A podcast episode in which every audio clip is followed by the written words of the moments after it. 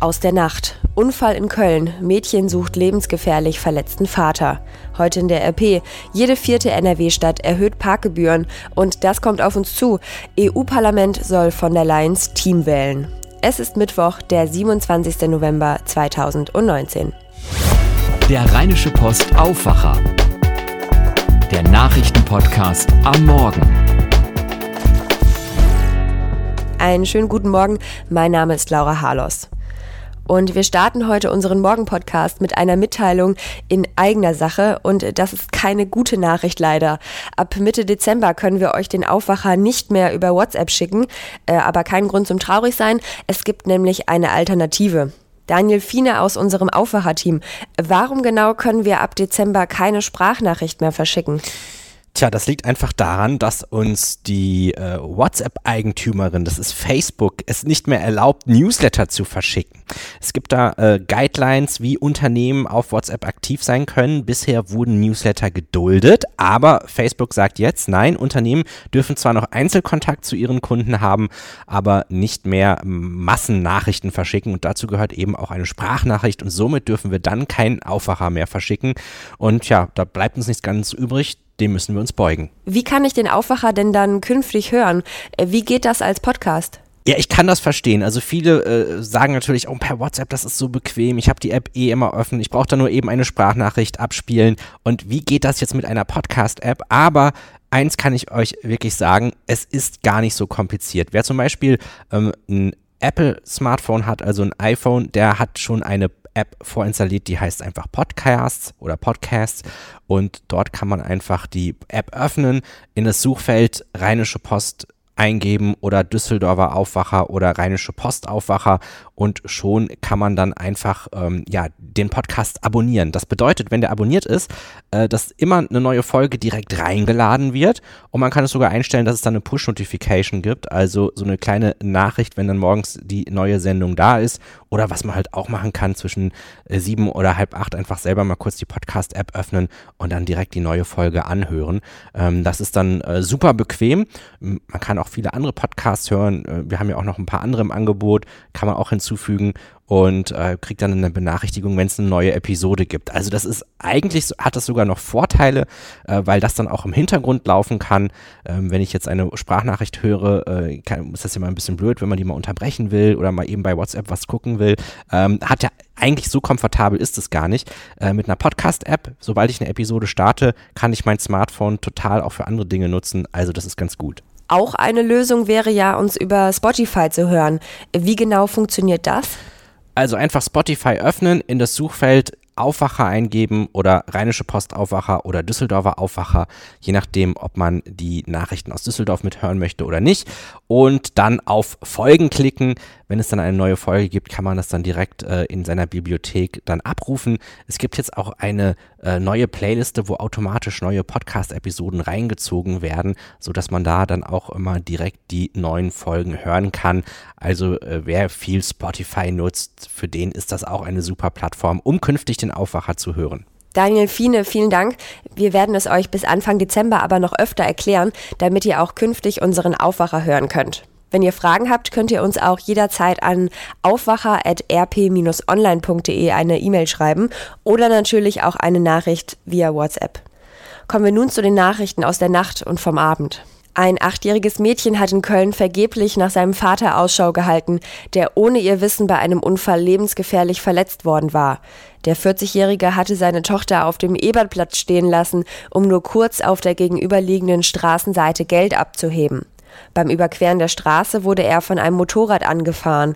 Seine Tochter wartete auf seine Rückkehr und entschloss sich irgendwann Polizisten um Hilfe bei der Suche zu bitten, während diese gerade den Verkehrsunfall aufnahmen.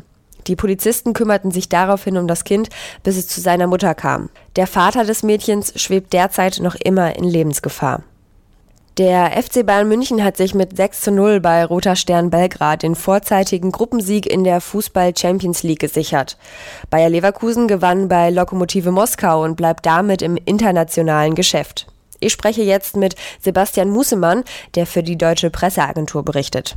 Sebastian, fünfter Sieg im fünften Spiel für die Bayern und einer war gestern wieder einfach nicht zu stoppen. Ja, du sagst es. Robert Lewandowski war mal wieder der Mann des Tages. Unglaubliche vier Tore hat er gemacht und gerade mal 14 Minuten dafür gebraucht. So schnell war in der Königsklasse noch keiner. Insgesamt steht er jetzt bei zehn Toren in fünf Champions League Spielen. Da gehen mir wirklich langsam die Superlativen aus. Er selbst bleibt aber bescheiden. Viele Leute scheinen nur auf meine Tore, aber ich wollte auch mit der Mannschaft spielen und trotzdem, wenn wir gewinnen, das ist das Wichtigste, was kann sein. Ach ja, und die beiden anderen Tore haben übrigens Goretzka und Tolisso erzielt. Bayer Leverkusen hat gestern auch gespielt und trotz der kalten Temperaturen in Moskau eine ganz gute Leistung gezeigt.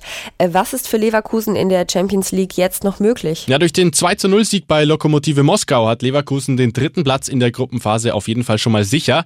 Der berechtigt immerhin zur Teilnahme an der K.O.-Phase in der Europa League. Außerdem hat Leverkusen immer noch eine minimale Chance auf das Champions League Achtelfinale. Dazu müsste Atletico Madrid aber am letzten Spieltag gegen Moskau verlieren und gleichzeitig Leverkusen gegen gegen Juventus Turin gewinnen. Also ich tippe da mal eher drauf, dass es für Leverkusen in der Europa League dann weitergehen wird. Danke an Sebastian Musemann. Schauen wir auf eins der großen Themen heute bei uns in der Rheinischen Post. In Oberhausen hatte man 23.000 Unterschriften gegen das Vorhaben gesammelt. Doch auch davon ließ sich der Stadtrat nicht mehr umstimmen. Parken in Oberhausen wird bald teurer. Die Gebühren werden von 50 Cent auf 1 Euro verdoppelt. Das Parken soll aber nicht nur in Oberhausen künftig teurer werden, sondern in fast jeder vierten Stadt in NRW. Einer Analyse der Beratungsfirma Ernst Young zufolge planen 27 Prozent der Kommunen die Parkgebühren noch in diesem oder spätestens im nächsten Haushaltsjahr zu erhöhen. So sollen in Düsseldorf die Anwohnerparkzonen vergrößert und die Gebühren auf 4 Euro pro Stunde im Innenstadtbereich angehoben werden. Aktuell sind es noch 2,90 Euro. Auch Köln hebt gerade die Gebühren an. Wegen drohender Dieselfahrverbote wolle man die Luftqualität verbessern. Das erklärte die Stadt. So kostet 15 Minuten Parken dort in der City bald 1 Euro. Und auch in Krefeld diskutiert der Stadtrat morgen über ein neues Parkraumkonzept. Dort sollen die Gebühren auf 2 Euro pro Stunde angehoben werden. Wir haben mal eine Übersicht gemacht, auf der ihr erkennen könnt, ob eure Stadt überhaupt plant, die Parkgebühren zu erhöhen und wenn ja, wie teuer das genau wird. Deswegen äh, werft doch mal einen Blick in unsere heutige Ausgabe oder auch auf rp-online.de. Werfen wir nun einen Blick auf das Thema des Tages.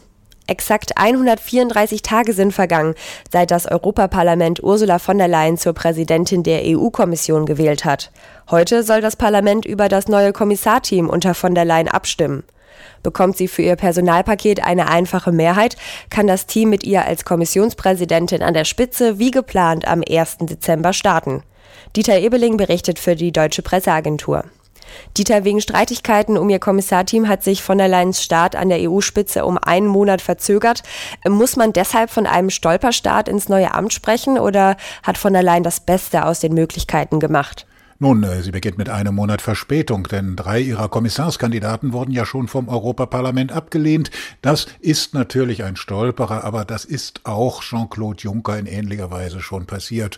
Und immer noch fehlt ja auch der britische Kommissar. Das geht aber eindeutig jetzt nicht zu ihren Lasten. Von der Leyen ist nicht die Wunschkandidatin des Europaparlaments gewesen und dessen Bedeutung und auch dessen Empfindlichkeit hat sie vielleicht ein bisschen unterschätzt. Kann man schon absehen, in welche Richtung von der Leyen die EU führen möchte.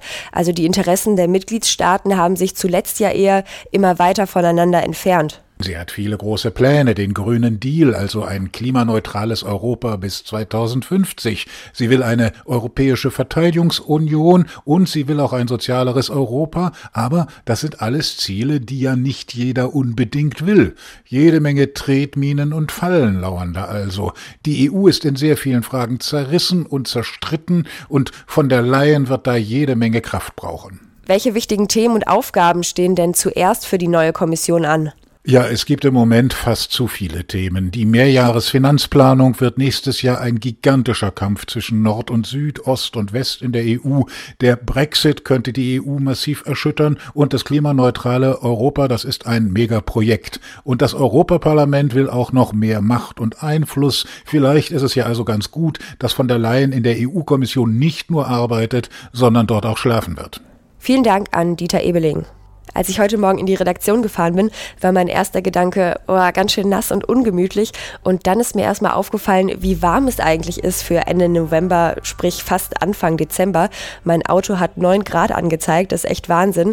Wir starten in den Mittwoch mit viel Wind, Wolken und leichtem Regen. Es bleibt den ganzen Tag so grau, dabei immer wieder kleine Schauer. Am nördlichen Niederrhein in Kleve und Wesel werden es heute 12 Grad. Ähnlich sieht es in Mörs und Krefeld aus. Nur Neuss und Düsseldorf, da werden es sogar bis zu maximal 13 Grad. Morgen sehr ähnlich, bedeckt, windig mit Schauer bei 7 bis maximal 10 Grad. Lasst euch auf jeden Fall vom grauen Himmel nicht die Stimmung vermiesen. Morgen hört ihr meinen Kollegen Henning Bulker und wir hören uns dann am Freitag wieder. Einen schönen Tag euch. Mehr bei uns im Netz www.rp-online.de